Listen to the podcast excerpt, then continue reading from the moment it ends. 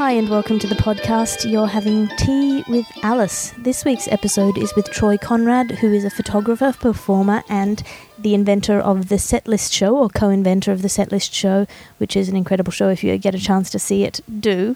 Uh, we had a really interesting chat in his offices in LA a couple of weeks ago, and uh, I'm, I'm trying to remember that as best I can in order to give a good description of it.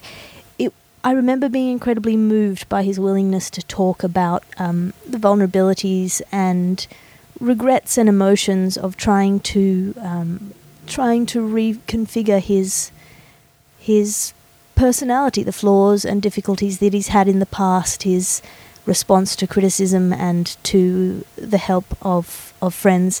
I think it's a it's a fascinating conversation. I'm looking forward to re-listening to it. I hope you enjoy listening to it too.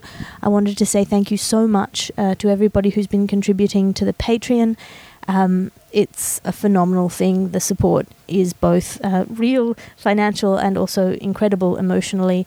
Uh, Cecile, James, Carl, Joshua, Gustavo, um, Casey Lee, Alex, Annabelle, Sachin, uh, Daniel, Michael, Joe, Patricia, Julia, Jeff, uh, Sarah, Andrew, uh, Tim, Cliff, uh, and and Dan. Just really, it's phenomenal to get this kind of support. It helps me do what I do, um, and everybody who has been uh, who has been sending me emails uh, at alicerfraser at gmail.com or tweeting me at alliterative. That is also an incredible and tangible feeling of support that helps me to uh, do this and feel good. Both of those things. Uh, if you if you feel like supporting the podcast uh, on the Patreon, patreon.com slash Alice Fraser is the place to do that. Um, but if you prefer to support in non financial ways, uh, telling a friend about the podcast is good, or leaving a good review on iTunes. All of those things really add up, and um, it's good. It's fantastic. I'm so happy to do this and do what I've been doing. I am in Australia at the moment, hanging out at my dad's house, and uh, it's it's lovely to be home. I will be in London soon. Um, if my visa comes through, I'll be uh, in London doing the live bugle on the 16th of November. If you're there, or if you listen to the bugle, um, you can probably get access access to it even if you're not there on the night. But I look forward to seeing you. It's really nice when, when people come up and they say they've heard about it or they've heard the, me on the bugle or, or on this podcast. I get I get really starstruck.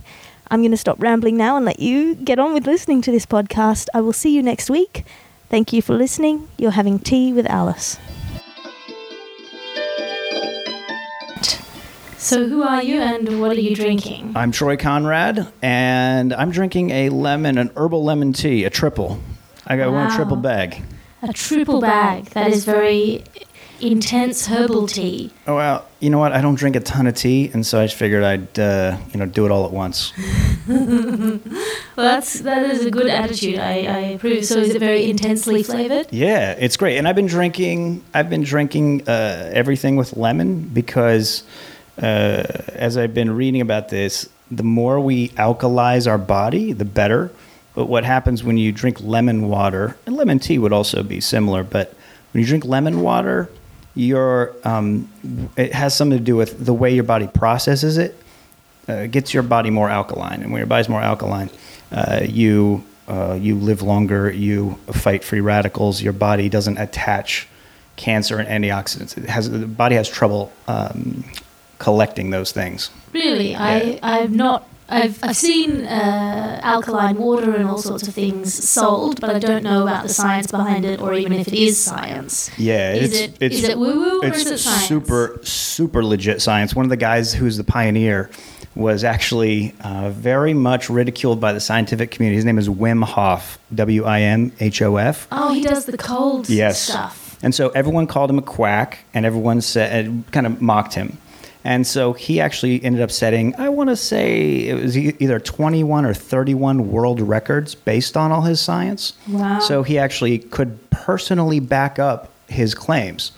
And so when he started setting these records, the scientific community went, "Oh, we're we were being stupid, stupid heads." So they apologized, and they've now uh, completely retracted anything because now it's all peer reviewed and it's all a world record zoo. There's no, there's no cheating those. Like Yeah, this dude yeah. did. This guy climbed his. He climbed Mount Everest in his shorts.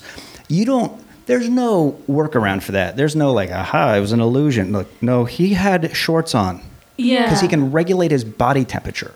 And is that is that generalizable, or is he just an extraordinary person? Like, generalizable for anyone through breathing. He actually brings up like old people, all kinds of people, and they has has them do the same thing. You can regulate it through your breathing and through uh, alkalizing your body, as well as all the cold stuff that he does, which is like exposing your body to extreme cold and then sometimes extreme heat. You stress your body out, and then your body brings out all these defenses, making you stronger. Yeah, well, the, yeah, the hormetic response certainly I know is a real thing. That's what any kind of athletic training or anything is: is Right. introducing some measurable amount of stress and then reacting to it. Right. Uh, I, well, That's why exercise is good for us. Yeah. Yeah, I'll have to look into the science of it. I'll have to uh, do my own uh, research and, and see if I should be drinking alkaline water. Yeah, I uh, well, I just started uh, about a month ago, and uh, I I think it's. I mean, it's not like hey, I feel it, like, but you just know what you're doing to your body, so I feel good about it. You feel good, and also you know probably more smug. Uh, yes. Oh, a very. area. Oh, you drinking the regular stuff? I walk No. by strangers on the street. Oh, is that regular water? oh, this is the alkaline. I know it's more expensive. It's very good for you to feel Um, smug. It's a, a good health benefit. Yeah, no, I don't have I don't have that uh, thing, but but I, I'm not like a vegan. Uh, I think smugness. Although I have a good friend who's not a, sm- uh, a smug in any way. She's a vegan. I rarely meet non-smug vegans. yeah, it sort of comes with the territory. Yeah, Uh, it's part of it. I think that there's plenty of good ethical reasons to be vegan, uh, but there is a sort of a purity smugness that comes to it Right.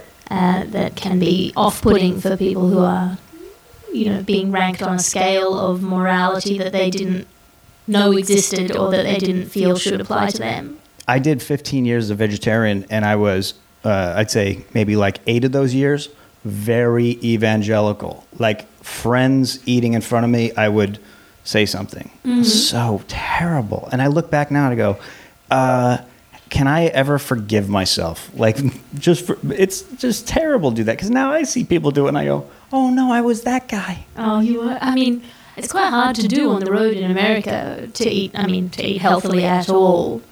Yeah, I mean, it, it was all right. To, it was there's so many now. There's so many options to to get food that's not meat. Even fast food places have so many options. McDonald's has salads, which I would never do, but uh, it's pretty amazing. Like you can actually avoid some of that stuff. Um, I was at uh, my friends Dan and, and Toby took me out to Universal Studios um, on the anniversary of my mum's death to kind of keep me busy, and I went. We went around and saw all the rides. It was really, really interesting and really fun. And uh, we went to have food, and I asked if there was a vegetarian option, uh, and uh, they said, "Well, we've got the turkey," which I thought was interesting yeah, as a response. Uh, and that's more just uh, I'm terrified of eating meat in America, particularly. really? Yeah. because we have uh, so many hormones and everything else. yeah, well, I, I watched Food Inc. oh, okay, yeah. before I came out to New York the first time to live here, and it just freaked me out about your food production. Yeah, I'm, I will not watch that because I just started eating meat recently. So, um, so I, I can't ru- I can't do anything to ruin this nice new newfound passion for hamburgers. What made you decide to start eating meat again, Um, or was it that's just, a really good question. I mean, it, it, it a happened decision, or slowly. Did it feel like a backsliding? Or Well, oh, I mean, so so I actually I started eating fish many years ago. Then I started eating chicken like ten years ago or more. No, sorry, I'm gonna say yeah, maybe fifteen years ago. Uh, and then I um, and then I started yeah, just chicken and fish. But then I, I went to hamburgers about a year year ago. Any distinctive moments? because I because I choices, or yeah. just th- wanted so the choice was this: um, I'm trying to eat a higher fat diet, Mhm. uh, and I also like a lot of calories. I'm I'm a I have a high metabolism, it's a family thing. Uh, I want those calories, and I'm greedy. So I want I like fat. I want all I want all the fat. I want the saturated fat. I want all unsaturated. I want all the fat Mhm. um, because I want to stay away from the carbs and the things that make us hungry and the things that break down as sugars in our body because they're not good for us. And by the way, there's people listening going, hey, wait, I must have dialed into the health podcast.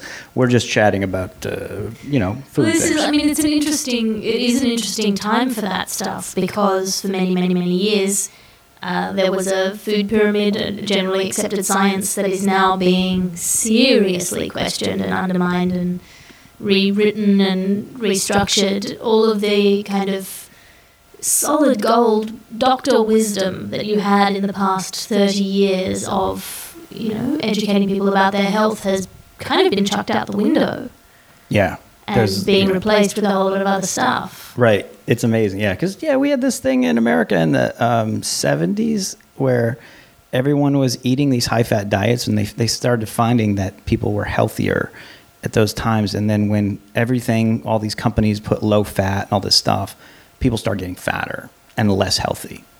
So they found it's because they're adding sugar. When you take away fat, you either have to have um, more carbs or more sugar. You have to add sugar to get the flavor.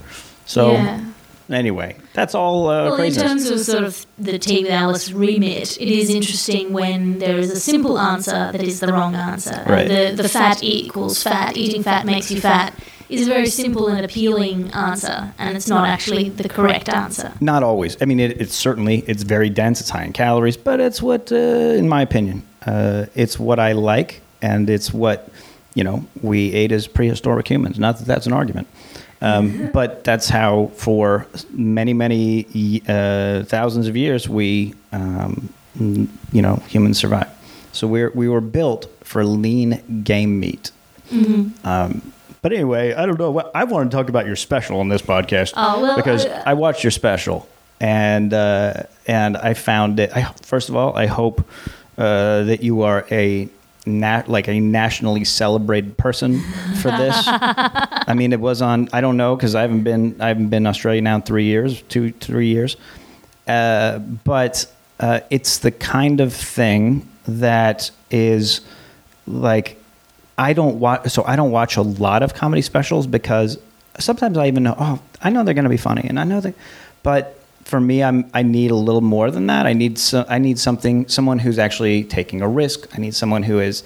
Um, speaking truth when it's not as popular and and and this fulfilled all of that for me so thank you for making it and uh, congratulations and again i seriously if you're if you're not a nationally celebrated person in, in, in your native country of australia um, there should be somebody listening who is like getting on that right now I mean, uh, that, thank you very much. Um, I like don't, I'm seriously not. holy shit Oh, thank you. I really appreciate that. It's available online uh, if people want to buy it. is that true um, in america as well can people uh, yeah, yeah, watch it? yeah. The, the link is on my um, on my website. You can buy the download or the USB, um, or if you sign up to my Patreon, you get it uh, for free. Well, well, not for free. With you, when you sign up to my Patreon Okay. at the five dollar level. But um, th- this is not to advertise me.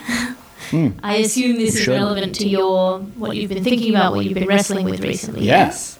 yeah so your special This is the resistance. Yeah. the resistance it's called the resistance Um, and then of course th- that's an, an additional conversation is the resistance we all struggle with and that uh, and that is still a theme of this but like for me um, you talked about uh, something about uh, you had this this bit where you spoke very fast as a reason for relationships not working and you talked about something about resisting um, uh, maybe you can clarify for me you said something like um, like avoiding or not putting in n- not wanting the conflict right that's what it was Yes. it was it was that avoidance of conflict Yes. right so what i've been um, wrestling with is is confronting my own avoidance so i was married for 15 years and uh, well done. That's a good run. uh, it was a good run. It was a good run. Uh, and that just, uh, I want to say just over two and a half years ago that, uh, that ended. And, and, and then I had a girlfriend who I recently broke up with. Uh, her name is Jen. And she is a psychologist, a social psychologist. She's, she's a research person, not like a clinical person. Uh, but she knows a lot of stuff and so it's uh, I can't. I, I, I have to say, if you're an introspective person like me, um, I didn't realize it's the, probably the best thing is if you if you are capable of dating someone and then doing something to mess that relationship up and then be good of enough of a person and get over your own shit so you could be friends with that person? Yeah. uh, and then they tell you things that that are like uh, um, better than an analyst can do because it's actually just like she'll like cite research of like oh yeah so you have this um, you have this you know person. So what I've been wrestling with is my um, my avoidance in relationships. Like like I it, it just opened up. So so basically it's like uh, I'm a person who is pushing uh, I'm I pushed her away and then she'd pull me back in and that's sort of the That was the dynamic that you set up. that's the seesaw. Well, we did it, that, that's as uh, Garth Brooks would say, the dance. Uh-huh. that that is the the thing that we were in. Maybe not aware, but that's what. Like I didn't know that at the time. Mm-hmm. That happened often, Mm-hmm. and that's a pattern. I think maybe she recognized it, but um, but the fact that I do that, I, I'm wrestling with. How do I? Um, am I going to be able to not do that? Like that's literally all for the last couple weeks. That's all I've been thinking about. Like Can you change something that is kind of a fundamental part of the way you relate to other people? right, Can you change that? I mean, not even just the behavior, but the urge or the, the compulsion, because otherwise. Yeah, that's really interesting because I, I, this is the thing that I think about often is if you change yourself, is it you can change your behavior, but then are you not just acting? Are you not just performing? Well- uh, not yourself, like being insincere. So I think if, if there's a core issue that's driving it, then you can absolutely change. It's like getting that. Like I've watched people change. I've done a lot of workshops of like self. I've uh, since I was like 19 years old. I've done self development workshops. Those those seminars you go to, and you you know just to get some sort of enlightenment or some tool that you can use or whatever. I've done that forever.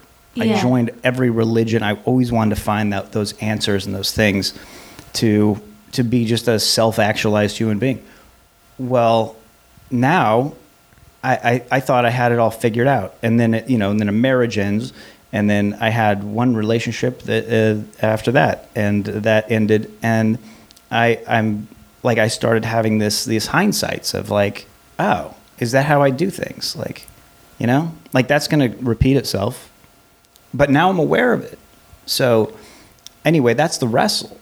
Is like how not not just how do I change, but like am I going to be able to and what do I have to do to do that? yes. Because there's going to be some core issue. Am I super afraid? Am I afraid of having another relationship? Like am I afraid to trust somebody after like not like I would say that my trust in my marriage was um, was at the level of not even trust. It was taking for granted. like that's how much. Yeah. But that's and that's the problem. was that point where yeah where your marriage becomes your family and then it's just your family and you take your family took, I took it for granted all the time. So that that um, so so then to not have to have that sort of rug pulled out because she left, uh, that that was really tough and confronting, right? So I always thought everything was fine. And that's how I guess a lot of guys do relationships generally is, uh, oh, I thought everything was fine. No, that's what women are, give you, are like the check.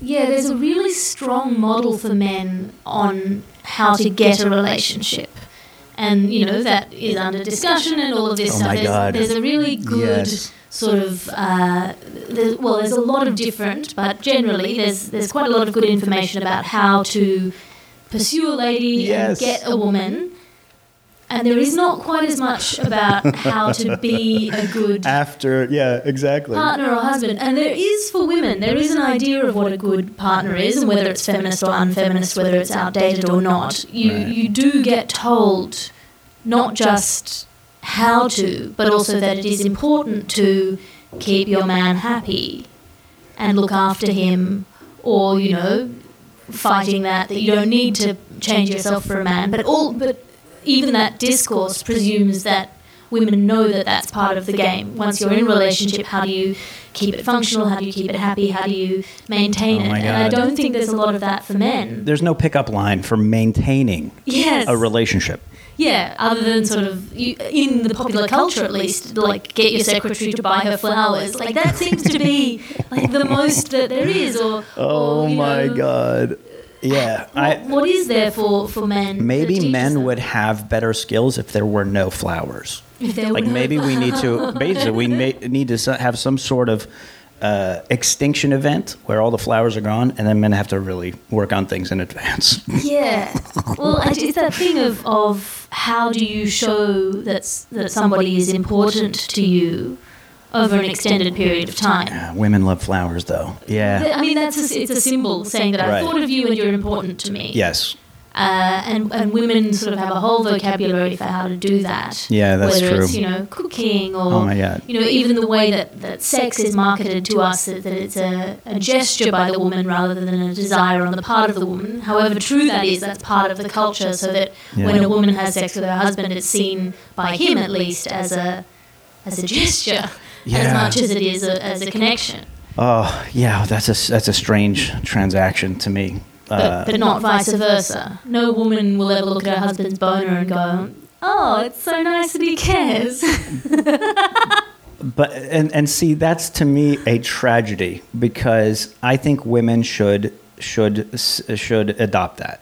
Should see the boner and go, "Oh my god, he care like he cares. he really loves me." He really loves it. like I'm I'm serious. I, I, I know too, but I think I I think that the at least what the culture tells you about the boner is that it, happens, you know, sort of uh, unwilling and non uh, unimportant to a certain extent because that is also what men say if they're attracted to other women. It's just my boner talking. You know, Oh, oh, oh, right, right, right. Oh, yeah. No, I see. I see what you're saying. I mean, um, there's uh, obviously there's has to be context in what I'm saying. Uh, I mean, in a let's say in a committed relationship, um, which is in in my head, that's what I'm thinking. Like the boner's there, love the boner, embrace the boner, um, and and because uh, because uh, I think I think the idea of seeing things transactionally, to me, that leads to a different type of world where you do this for me and all that.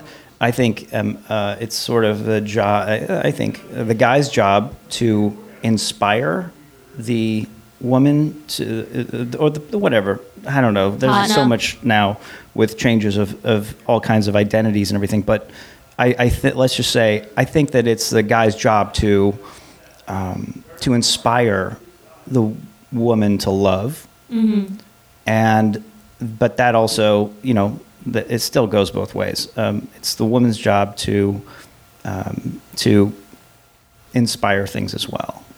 Yeah, I think it is. I think the interesting thing about transactional relationships is that this is just my theory and I'm working it out on the fly, so bear with me. Um, I think if you see it as, uh, and again, I'm just using the language of heterosexual relationships because by numbers, those are the greatest. I don't want to exclude anyone. Right. But say person A, if, if person A is doing something for person B and expects something in return, then it's a transactional relationship, Yeah. right? But if you're both paying into a third corporate person, which is the relationship, then it becomes a different thing. I if love can- that you said that. You can pay into a relationship and just that that gesture brings something back to you. So you're not demanding something of the other person. You're not demanding a quid pro quo. You're paying into this bank. Into the relationship. and I think that's the real tragedy of when any relationship ends, um, is that that third party, even if the both of you are happier for not having the relationship anymore, that third party dies. Oh, oh my God, that's uh, that just got me. It's tragic. I'm still going through like uh, so much of the breakup emotions and all that. Like you know, where I, I miss her. My my this I'm talking about um, my my girlfriend that we broke up.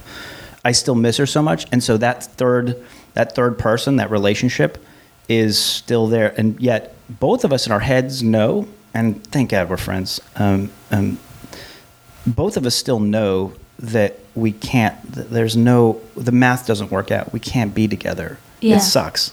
We can't. It's just a thing. But but I I don't I, I don't love her any less and and now we have a friendship and and I also you know same with my ex-wife and that took a while but that is the best thing that I could have ever worked on is doing that because that's healing for both people Yeah. um, and uh, I think of it like this now, and this is recent. Um, a relationship is like Shark Tank. You bring in all your luggage, okay, all your stuff, and you say, "Hey guys," and Shark Tank is the person that you love, but also I guess it's almost that third person as well, right? yeah. Let's just say then both people walk into Shark Tank, and the sharks are that third person, that relationship that's getting, but that relationship's going. Yeah, so I see you got some avoidance issues. I mean, uh, so what? You ever hang up on her? Uh, I, did. I did a couple times. I was really upset. Oh, yeah. I mean, I'm, I'm gonna. I'm, I'm gonna say right now. How, what is it they say on Shark Tank? Like, uh, at, at this time, it's what is it? Do you remember? I have no. You've never watched the show? I've never watched the show, but I, I know it's an American show, but I- it. Okay. Um, but I, uh, so I, I just realized that if they don't have in Australia, I'm They making a have it TV in reference. No, okay, it's, okay. it's me. It is it is a severe lack in my kind of makeup that I don't really know a lot of pop culture. I don't watch TV. And Yeah. I should in the industry that I'm in, and I don't. Yeah, yeah. so- Well, I mean, it's one of the few things that I watch, but uh, and I haven't in a while. But you know, it's basically they say, "Yeah, this time it's not for me." You know, I'm a, I'm sorry, I'm you know whatever their thing is. I forget they have a catchphrase, but It's but- not you, it's me. it's not you, it's me. Right. It's it's like, hey, I'm gonna have to pass it this Yeah. time, you know, and that's what it's like. I'm gonna have to pass it this time. Well, you want that product to succeed. If so, you have to do all these things. So some people they have to go back out there, they get rejected, they got to go fix their business and then make it work on their own, and that's what everybody has to do. So you got to go fix it and find out what those issues are that are preventing you from like fully loving a person and seeing all those obstacles and then finding a way to get aware of them and then work around them. I mean, or else it's always going to it's always going to be the same thing of like, oh yeah, this this one didn't work out. Yeah. Shark, shark, another business failed. Yeah, that's brutal, man. Yeah, it's brutal, but it's also, you know, we're, what else are we going to do? Like, we can't not. We have to just keep, go out there and keep keep uh, investing. Yeah. You know, come Well- back to 'em on the next on the next season of Shark Tank and pitch again. Hey, guess what? I'm less I of a dick, I or fixed it. whatever. Yeah, and, and I guess fixing is a tough word, right? Because we don't fix things. We, we are who we are, but but there are things that we can be aware of and and and change. I've had things like that where I've changed, but it's hard. You know. Yeah, I yeah, I think that's a really fascinating thing to be wrestling with. Yeah. Um, particularly as somebody who is in the industry of comedy, broadly speaking, you're a photographer, you're a comedian, you're an improviser, you're one of the inventors of a few formats, including Setlist, Yeah. which is the one that is famous in Australia. Yeah. Yeah. Um, those are all, you know, those are all things we all, to do all those things, you have to overcome those obstacles and that avoidance, right? And so if I can do that in my professional life, then I could do it in my relationships, but somehow I'm not, right? It's What's the like I'm, there's some payoff. There's, there must be some payoff or something that is like the payoff might be protecting myself from getting hurt, right? By not by avoiding, by by uh, you know, um, when there's a conflict, I tend to run from it. I don't like, and, and not like, not like, oh, I won't argue. No, I'll argue. But then when it gets to this point of just frustration or whatever, it's like I just want to go. Yeah, I That's mean, that's not healthy. Like, and you can't do that in your professional life. You can't do it as a comic. As a comic, I had terrible gigs. I still stayed doing stand up. You know, yeah, so there's, I guess what I'm saying, like I'm figuring this all out as I'm talking, but like, that's exactly what I want. there, yeah, there is a, there is a, uh, a path that that I don't fully see yet, but I'm, I think I'm going to get there. Yeah, I think as I mean maybe then taking comedy as your as your guide, the only way to do it is doing it. Yeah, Like the more you, to a certain extent, if you. This was the thing that I noticed in America because you guys don't have the pressure to turn over a new hour every year. So when I started up in the New York comedy scene, you'd see people doing the same material every night. And they thought that they were going for their dream, they thought they were pursuing it, they thought they were on the path, but they were just groundhog daying it. They weren't learning from their mistakes. So I think to a certain extent you have to think and reflect as you go. Every gig Oh you need to take a new. Groundhog Day in it. You, you know I, I love mean. it. No, no, We've I, doing the no, same five no, no. for 10 I, I'm saying how much I love. Like that's the takeaway from this. Don't Groundhog Day it. Yeah. Like, like that's you. You don't come back on Shark Tank the next season with the same product Yes. and the same pitch and the same everything. Like you have to like if you're gonna bring the same product back, it better be insanely amazing because everyone already said no. like they, they, you don't even get a second chance on that show. You know, like rarely. Yeah. So it better be insanely amazing. Just like when you mess up something in a relationship, which everybody has something they can find that they messed up. It's never one person, and uh, finding that thing is is the key. Yeah, I think the problem is that there's a comfort in replicating your mistakes. Oh, it's very comfortable. It, it'd be way more comfortable to keep doing what I'm doing, but um, I'm happy to sit in emotional pain. That's part of being a comic is you get used to emotional pain because if you ever have a bad set, you feel terrible and your body feels depressed. And so I think as a com- I, I think I got used to some of that just from my earliest days in stand up was the worst Yeah. of the of those like down times or where the club owner I have one club owner who's like my it was my, my first feature week uh, middling and he said he goes hey man he goes I saw what you're doing there he goes you basically got 15 minutes of material and you're filling the other 15 with fluff Oh. Oh. and I was so I was shocked, and I was like, "What? That's outrageous!" And he was hundred percent right.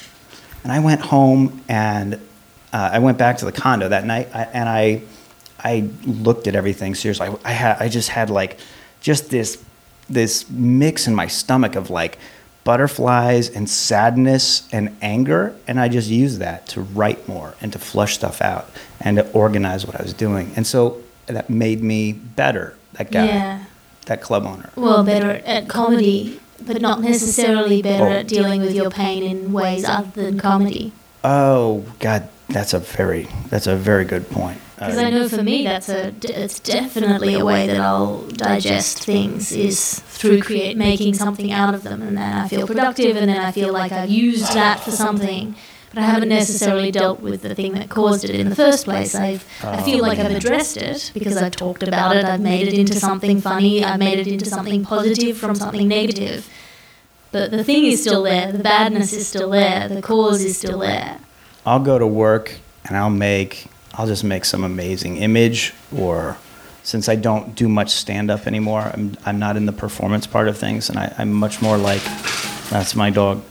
uh, I much more enjoy um, either writing or you know making beautiful images. So um, so that's how I deal with it. Like I'm I'm still dealing with things by not by dealing with them in a different way, not addressing the issues, right? yeah, So coming at them head on, which, yeah, I'm not good at that either. I think there are a lot of stand ups who keep themselves in really bad ways of living, really self destructive psychologies because they feel either. Um, either sort of intuitively or directly that part of their pain is part of their process.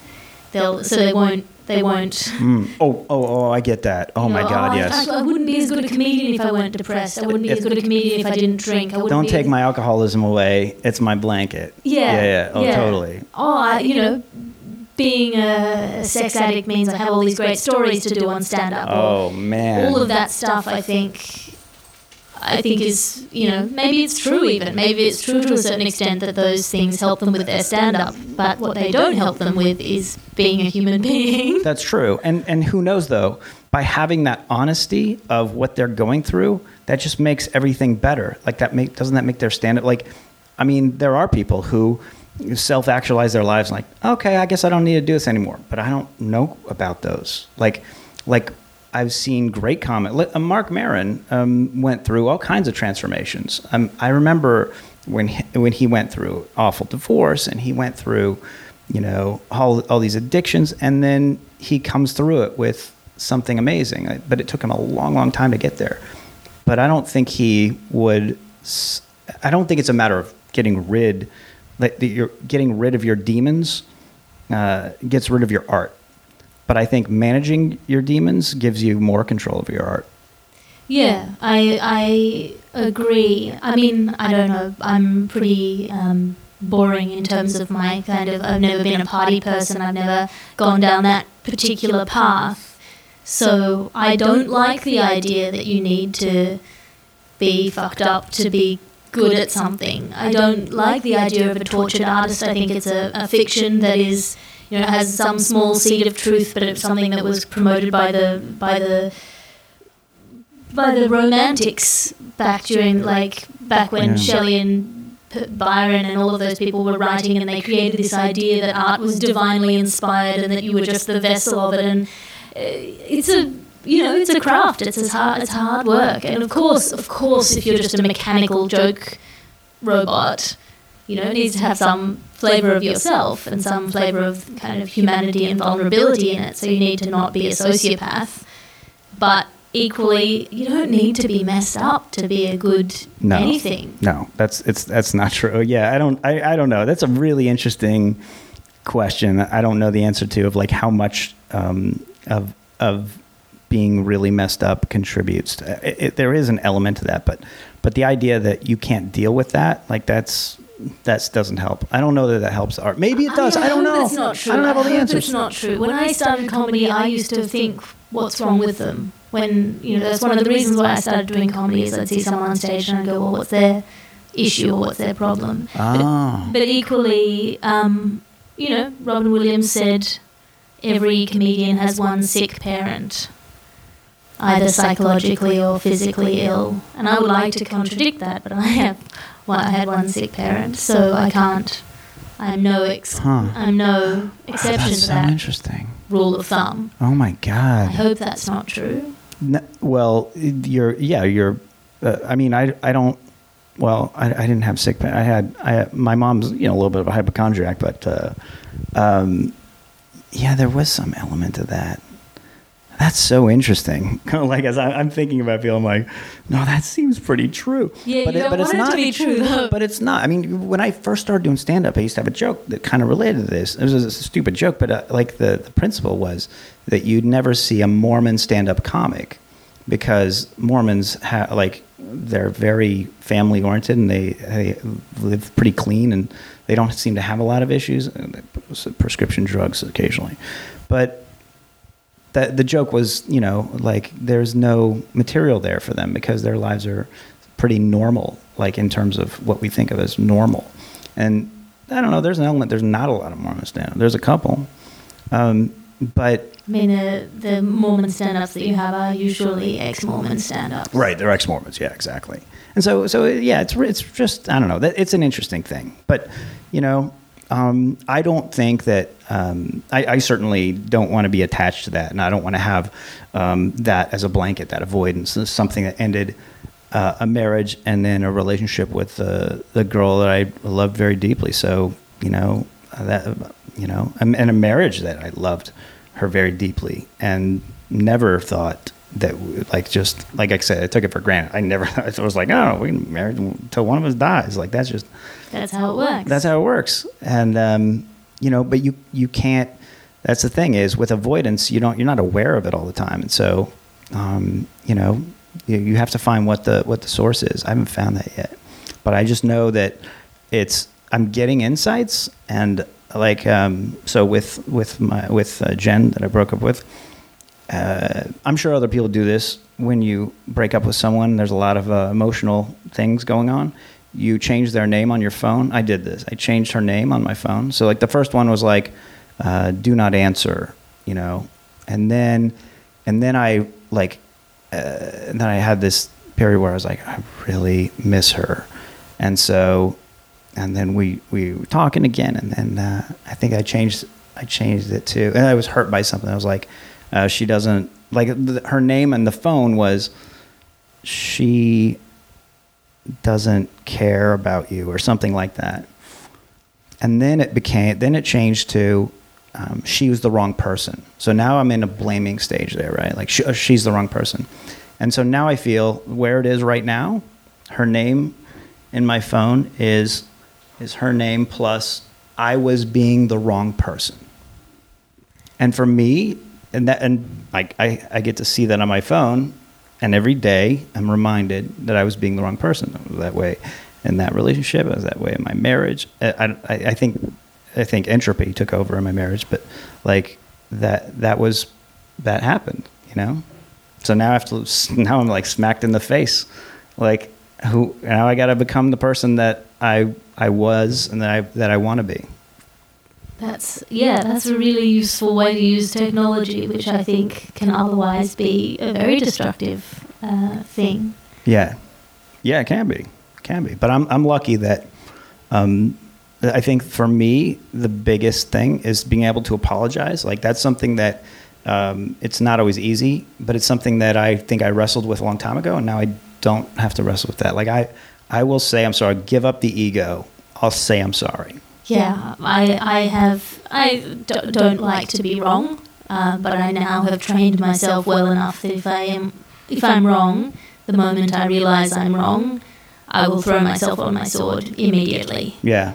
Uh, and then sometimes, you know, sometimes I'll explain why I did what I did, thinking that I was right, but occasionally you just go, Oh. there is no excuse Mm. for this, and I was wrong. Yes, my my ego gets really strong, and then I I find a way to like not be responsible for something, or, or like explain it away. Like, well, I had this and this, but in the end, you just you get to see what your results are. Yeah. Broken relationships. I and, you know. don't. I don't think explanations are always defensive necessarily. I think sometimes, and I think often they're seen as always defensive. Uh, yes, But yes, that I think true. sometimes they're just a really good layout of a of a fact scenario, to use legal terms, of like what led me to this point, right, while recognizing rec- while recognizing that I was wrong. Or right, in right, the right. Yes, Here were the things that I believed. Here is the thing that was driving me. Just so you know, for the future, this is the kind of right. this is how it played out. This it is. the I like that you say it. This is the thing that was driving me. Like it almost is sometimes. Like there is, like we're a car and there's a crazy person driving us. Like sometimes it is. It feels that way, and you have to figure out who that is driving, and then and know how they turn, where they where they turned. They always, hey, how come they never use their turn signal when they go down this street? Like what's that about? You start finding that stuff out, and then and that's how you. I think that's how you make relationships last longer. I'm, I'm like having a marriage for 15 years. A, a lot of that was both of us were able to say we're sorry. Like, and then we made it. Like it was it was really great. And there's a point there reached a point where that just didn't, you know, that didn't work anymore. Like, so you, because I was Groundhog Day in it. yeah, when, when you just go, yep, sorry, and Yeah. move on and don't. don't change like don't and, and again it's hard to it's hard to change to change things like and and there's some things i think that people have to accept and um, not make it mean like oh i leave my socks on the floor yeah that, of course that means i don't love you like that that and by the way that's a real thing with almost every relationship i know is specifically with the socks Don't leave socks on the floor. If a woman seeing a man's socks on the floor. By the way, I'm, I'm making these statistics up. Right. Ninety percent of men leave their socks on the floor. Mm-hmm. Again, I'm, I'm just uh, guessing. Uh, and and ninety percent of women make that mean that uh, the men don't care about them. Yeah, yeah, I understand that. I understand how that works on, I guess, both ends. Yeah. Because I've been both careless and uh, the receiver of carelessness in my time, which is you think you're asking me to do this task for you. And when I do it, you won't notice that I've done it. Um, But the man That's thinks true. I'm not asking That anyone is- to do anything. I'm just putting my socks on the floor. Uh, right. Just leave them on the floor. Why don't you leave them on the floor? Right. Yeah, just leave them there. You don't have to pick up. Like, yeah, th- that's that's such a that's a whole like microcosm of a relationship. I think that one of the. I think that is j- maybe this is me again spitballing. That's a manifestation of the fact that we treat mental health very differently from the way we treat physical health. True. So if your partner had a mild allergy, not even a big one, just like made their throat a bit tight or made their skin a little bit itchy for a few hours, a mild allergy to tomatoes. Mhm. And then every day you made dinner and in it you had tomatoes. And you knew it would Oh, cause, like, you should Oh, have no. remembered that it would cause them some discomfort. Right I can't believe you brought this up. oh my God. What? You did that? I did that exact thing. uh, Jen was allergic to chicken, which I didn't even know existed. And uh, it, uh, um, a couple weeks ago, she was she was sick, and I, s- I had uh, I, s- I sent her some a whole big thing, a bunch of different varieties of chicken soup. Oh, And she called me and she goes, um, "You remember that uh, that thing? Remember that time at the restaurant when that thing had chicken in it and I got sick?" And I was like, "Yeah." She goes, "You sent me chicken soup." Oh. I was oh, like, "Oh no!" Like that literally happened to me. Right? Again, Groundhog Daying it ruins everything. it does, man. It was an instinct, and then I didn't stop and think. Okay, so there's a crazy person driving, and they just want to get there as fast as possible. Yeah, Oh, I just want to make you feel better. Okay. You want- That was- yeah, you wanted to- That was flowers, but that was it was well intentioned. It was good. It was the, the only intention was I just want to get better, and Yeah, you know what I mean. It's the thought Like, that counts. She's a friend now. And yeah. you gave a half thought, right, right. which is still nice. You know, it's still a nice gesture. yeah. Uh, but yeah, it's the wrong one. The wrong, the absolute wrong one. I, I basically put out a fire with gasoline. Yes. Um, so, you know, uh, that again, that's just that's one of those, and that's a thing. That's a real thing. That that's not just. I mean, I can't name another time I did that exact thing, but I've certainly done things like that, and and it's just a consciousness. That's where you know maybe I do need some meditation. well, I'm never going to be one who recommends against meditation. Yeah, I, I'm glad. I need I, the more I need more people to to tell me that because I need I need that motivation because it's very difficult for me, and I don't like sitting alone with my thoughts. Yeah. Yeah, I think that's one of the hardest things in the world to do. It is, but I think you do. That's maybe that's how you figure out that person driving. You know, like because you're making their the car stop, and you you know, having a look under the hood. yeah, yeah. it You were. get like check. Hey, let's check the car out. This thing's been on the road for like nonstop. So like midair refueling. Yeah, mid-air. Wow, mid-air refueling. You know, it is it is like that. From like if you, I I don't meditate. I, I can't do yoga. Ah, I mean, don't don't get me started. My dad would be very upset He'd be if he upset. heard you comparing meditation with yoga. Oh no, I'm not. Uh, well, I'm saying that I'm saying that both of them are, are good uh, for mental. Uh, Yeah, uh, I think any sort of contemplation. discipline, physical or psychological, is has knock-on effects. Yeah. I mean, practicing meditation or practicing yoga doesn't just make you good at meditation or yoga. And I think I realized that when I was doing athletics training, when I was running, because running didn't make me just good at running. It made me better at a lot of other things in my life. Yeah, uh, well, you, not just the physical. You're not talking about just the um, the high you get and the endorphins, all that. But no, or the fact that I can run upstairs easier. No, I mean that that discipline in itself, the discipline itself. no matter what you apply it to, it carries Yes. over. I agree with that. In and I think that that's a really it's a really good thing to remember when you're out of practice, as I am Ah. completely unfit at the moment. Uh, but just remembering how much better it makes not just your fitness, but everything else. Yeah, that's. I agree. I think it. I think it spills over, hundred percent. Uh, so where can people find you online, Troy People find me on the web. Or is there anything else that you wanted Uh, to? uh, no, I, I mean, we, uh, uh, thank you. This was really great. I hope. Um, I mean, uh, I, this is great. I, I have high hopes that uh, that the, that uh, I will win this wrestling match. I hope uh, if someone else wrestling with anything similar that uh, maybe it gives them some insight. And uh, um, feel free to tweet me any answers. Uh, I'm just Troy Conrad on Twitter, and then I don't really use a ton of social media these days, uh, but um, That's a start. but I do use I do use Instagram. Uh, I use Instagram uh, a good amount because I like posting uh, pictures. So my Instagram is Troy Conrad's with an S at the end. Troy Conrad's on Instagram, Troy Conrad on Twitter. We, if I, if the LA Podcast Festival happens again next year, I will see you next year, or if you come Yes. out to Melbourne, and we'll do a check-in and see how you're going. Thank you. I would like to come out for set list um, next year. uh, at the festival, and so we'll see. Or maybe in Adelaide. I, I want to go so badly because it's been too long, and it's such an amazing. I love it there. Uh, so we'll see. Yeah, But, come over. but yeah, but thank you. This was this was great. Oh, it's my absolute pleasure. Bye.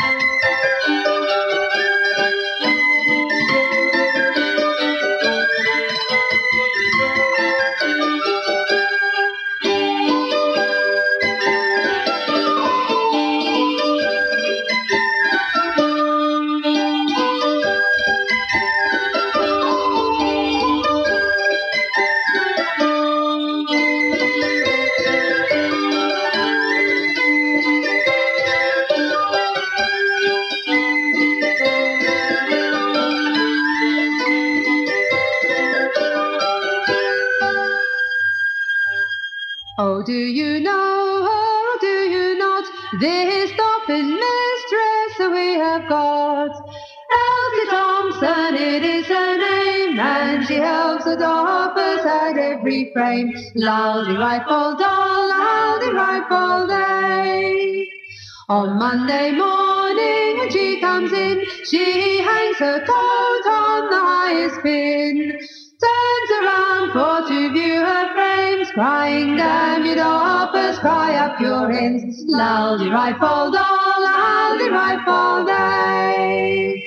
And when the boss, he looks round the door, ends up, doffers, he will roar. Well, tie our ends up, we surely do, for Elsie Thompson, but not for you. Loudy rifle doll, loudy rifle day. Oh, Elsie Thompson is going away. Is it tomorrow or yet today? We'll tie our ends up and leave our frames and wait for Elsie to return again. Loudy rifle doll, loudy rifle day.